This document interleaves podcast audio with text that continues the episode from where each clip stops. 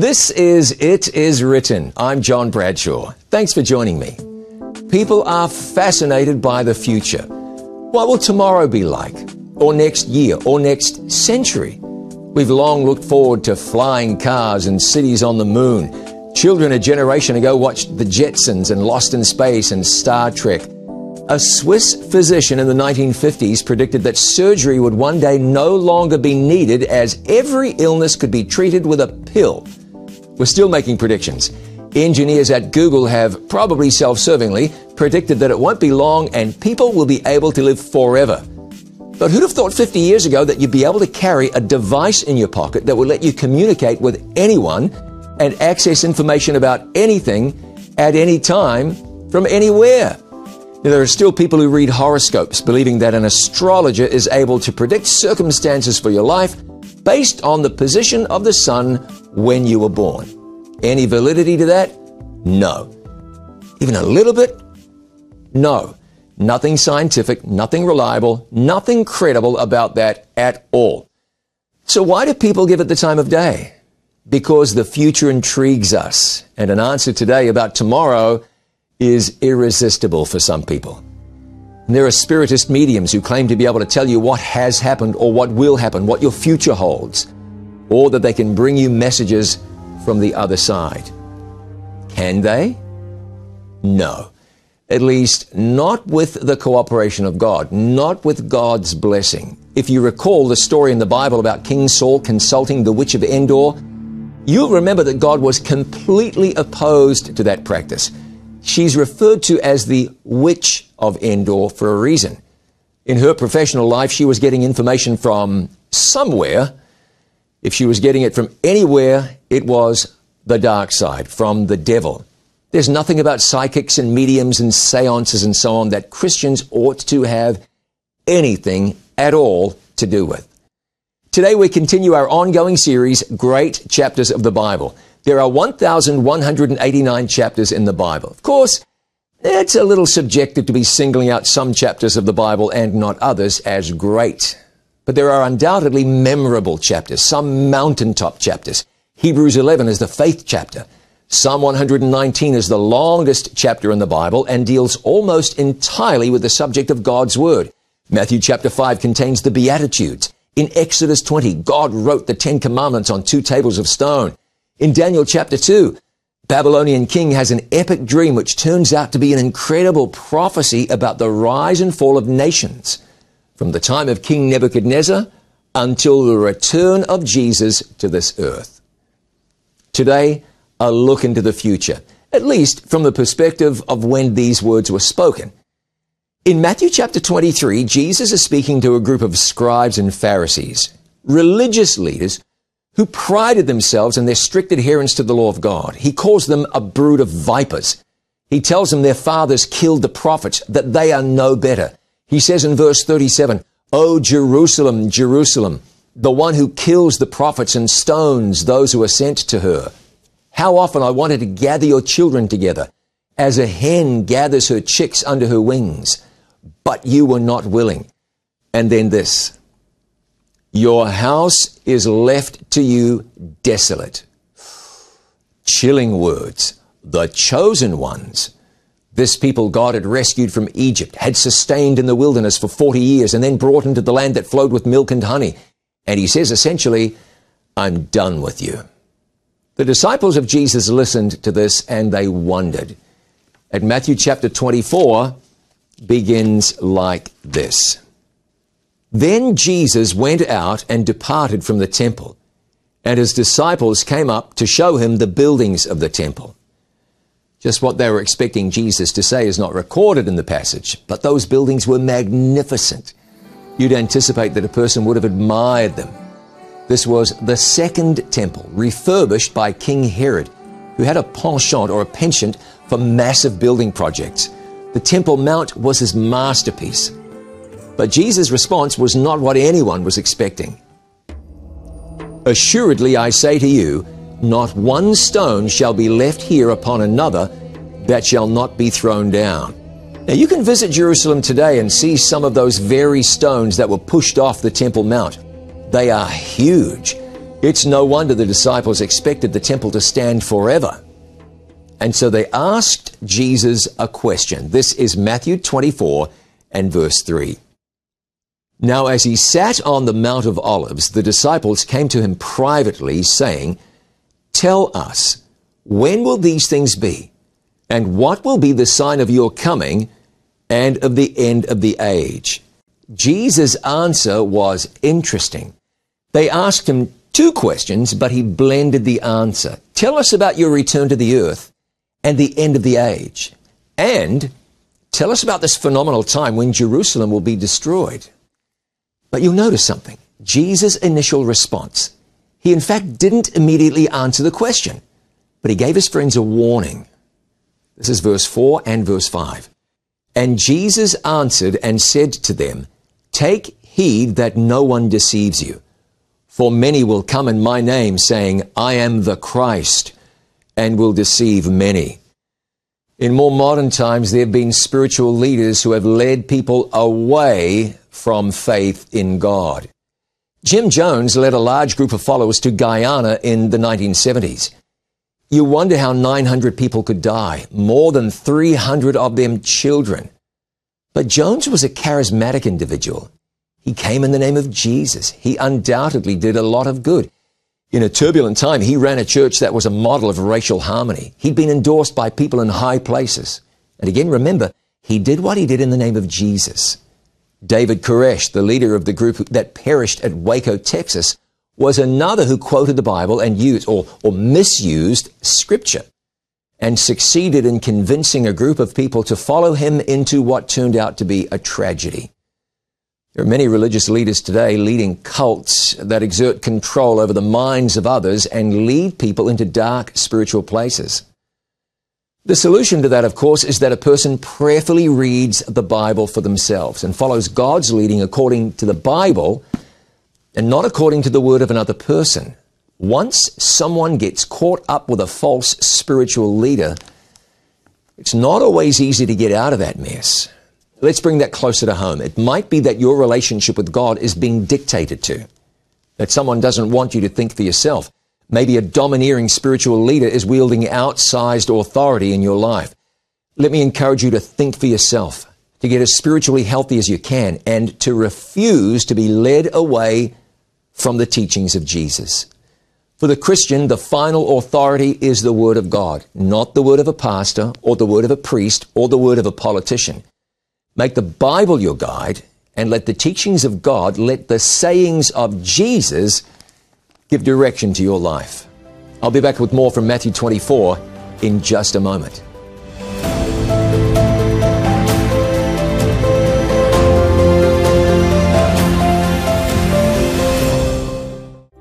The signs of Jesus' return are all around us. But what does the Bible say we should look for? Find out by getting today's free offer, Seeing the Signs. To receive this free DVD, call 800 253 3000 or visit us online at iiwoffer.com. Find out for yourself what the Bible says about the signs of Jesus' soon return. Call 800 253 3000 or visit iiwoffer.com. Thanks for joining me on It Is Written. We're looking at another great chapter of the Bible, this time Matthew 24. Jesus' disciples asked him to tell them about two things the signs of his coming and of the end of the world. And after warning them against being deceived by false Christs, people who would come in his name and deceive many, he said this in verses 6 and 7. And you will hear of wars and rumors of wars. See that you are not troubled, for all these things must come to pass, but the end is not yet.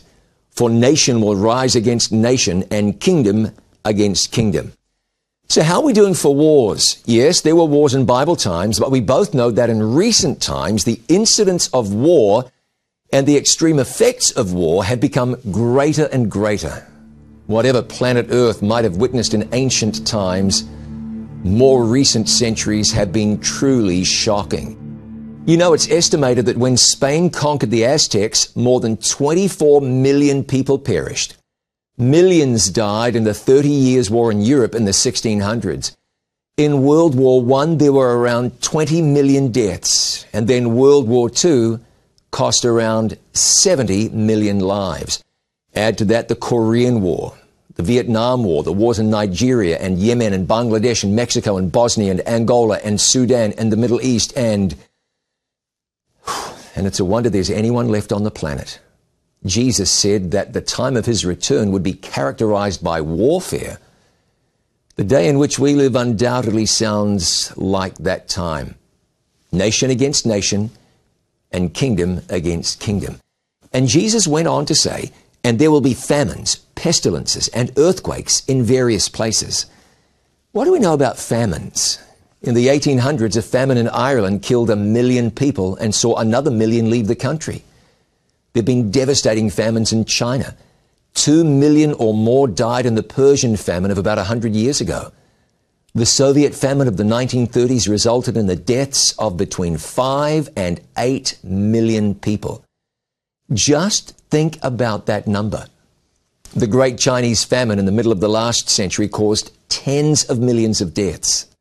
But then there's the Biafra famine and Ethiopia and so many more. So notice what Jesus said.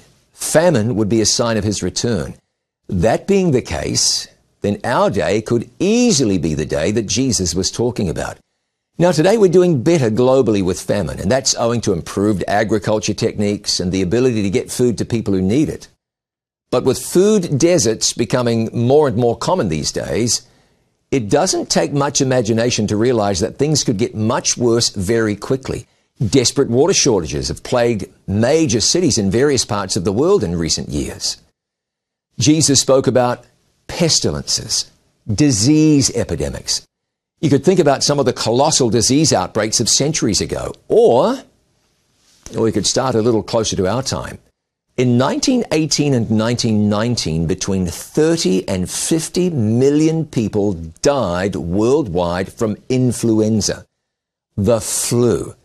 More than 25 million people have died from AIDS, while more than 35 million people currently live with HIV.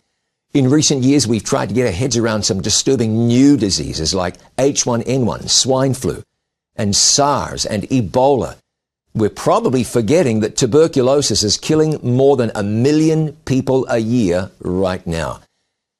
And what about the pestilences that we just become comfortable with? It's estimated that in 2018 there were 17 million new cases of cancer worldwide and 9.5 million cancer deaths. Almost 450 million people live with diabetes, and just under 2 million people a year die as a result. The World Health Organization says that 18 million people a year die from heart disease, which is, which is almost one in every three deaths. 15 million people a year have a stroke. More than a third of them die as a result.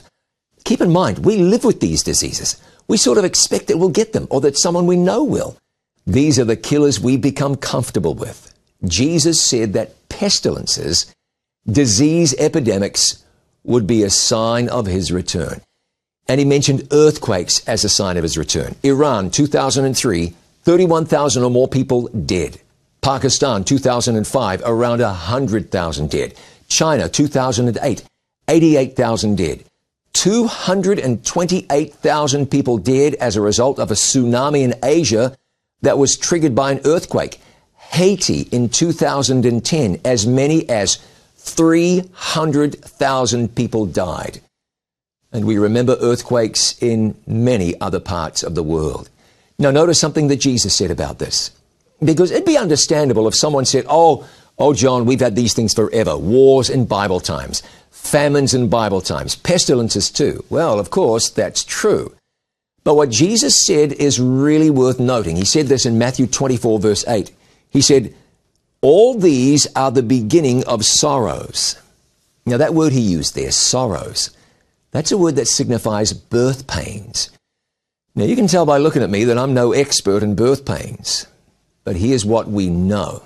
When a baby gets close to entering into the world, contractions begin. The closer to delivery, the more frequent and the more intense the birth pains become.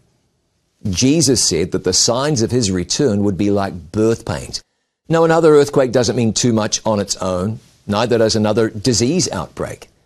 But take them together and recognizing that they're becoming more and more frequent and more intense, you can't fail to recognize that what Jesus said, that these are a sign of the end of the age, is of special relevance. If these signs indicate that the return of Jesus is near, what are you doing to prepare for that? How are you living your life? Have you invited Jesus to live his life in you? Have you accepted his offer of a new heart and a new start in life? He'll give you a new direction. He'll give you a new hope. All the talk about the end of the world and eternity and heaven, it's all true. God wants you to know today that He wants you to be ready for eternity through having faith in Jesus as your sin bearer. More from Matthew 24, another great chapter of the Bible, in just a moment.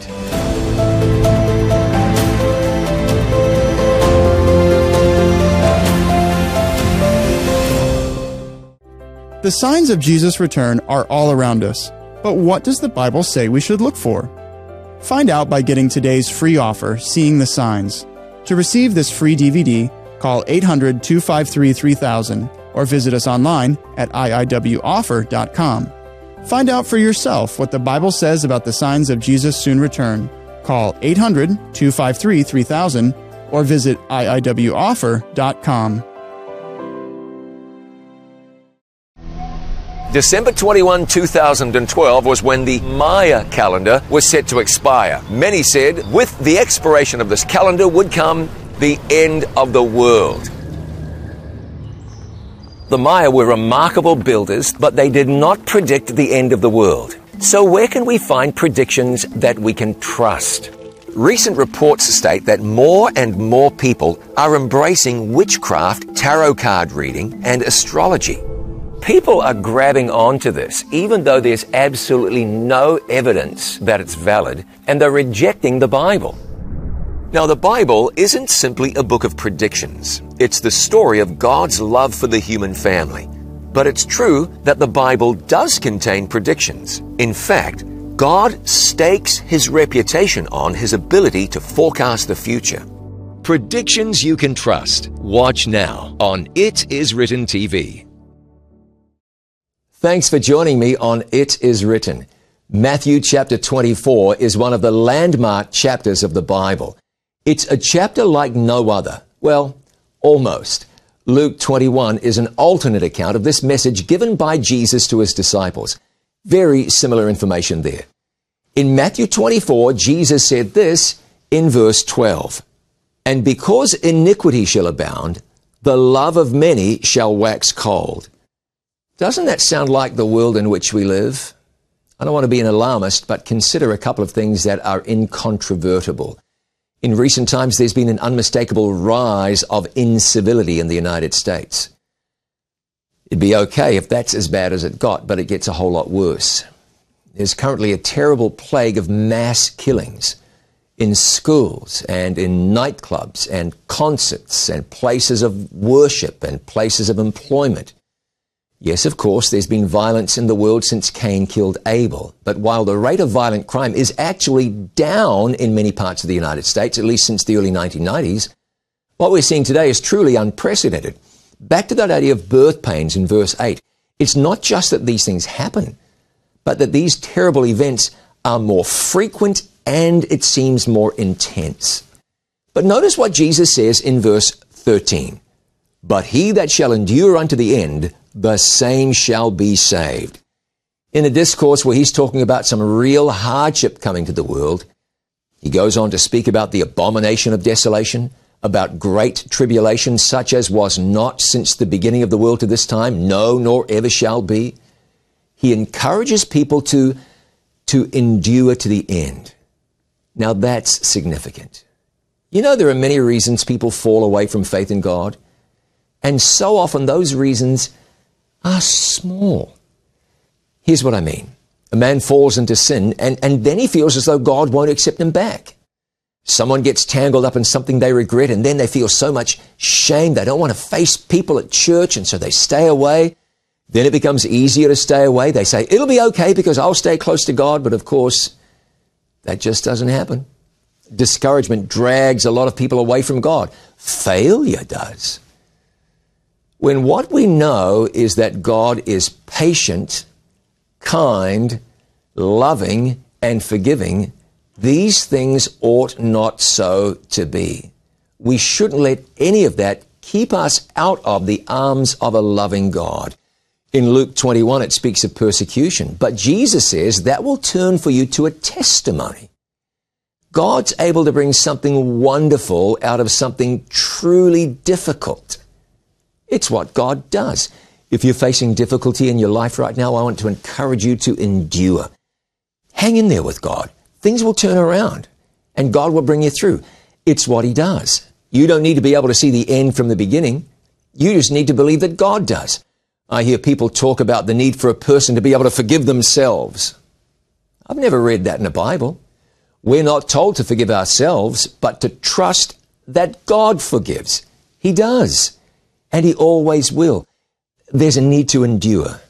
And if you feel like you don't have the strength to do that, remember what Paul told the church at Ephesus. Be strong in the Lord and in the power of His might. God is your strength. You lean on Him and He will sustain you. Now there's more in Matthew chapter 24. Jesus speaks about signs in the sun and the moon. A few years ago, the BBC ran a story entitled, What Caused the Dark Day?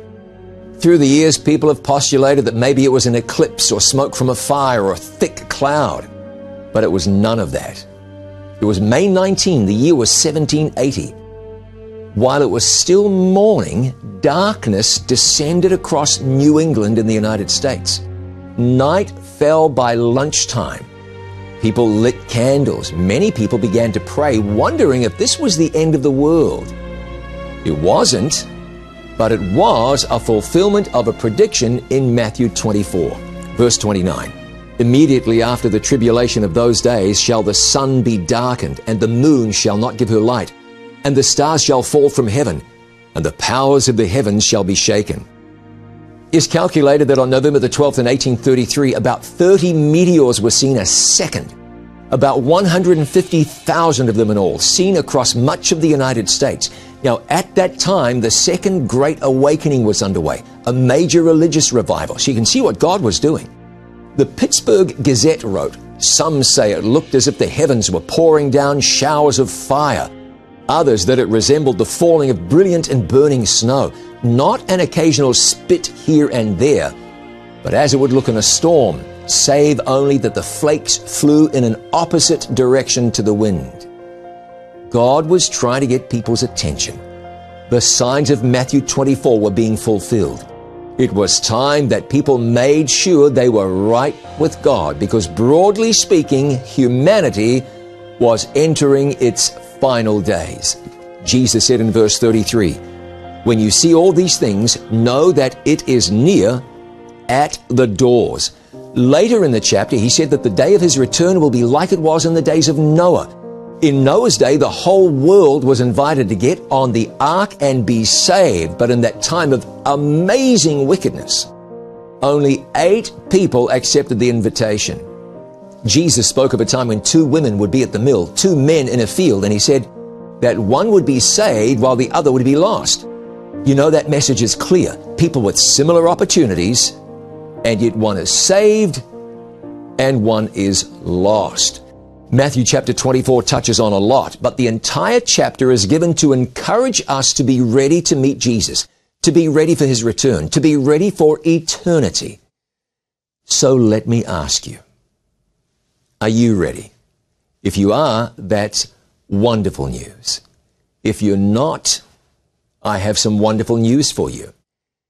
You're watching this right now because that has been ordained by God. And I'm going to invite you to be ready now. Ready means you've handed your heart over to God. It doesn't mean that you've fixed all your problems. It means that you've invited Jesus into your heart, that you've accepted him as Savior, that you believe he accepts you because he does. And now you live with confidence that he's with you and he's growing you and that He's coming back to this world for you one day soon to take you to be with Him forever.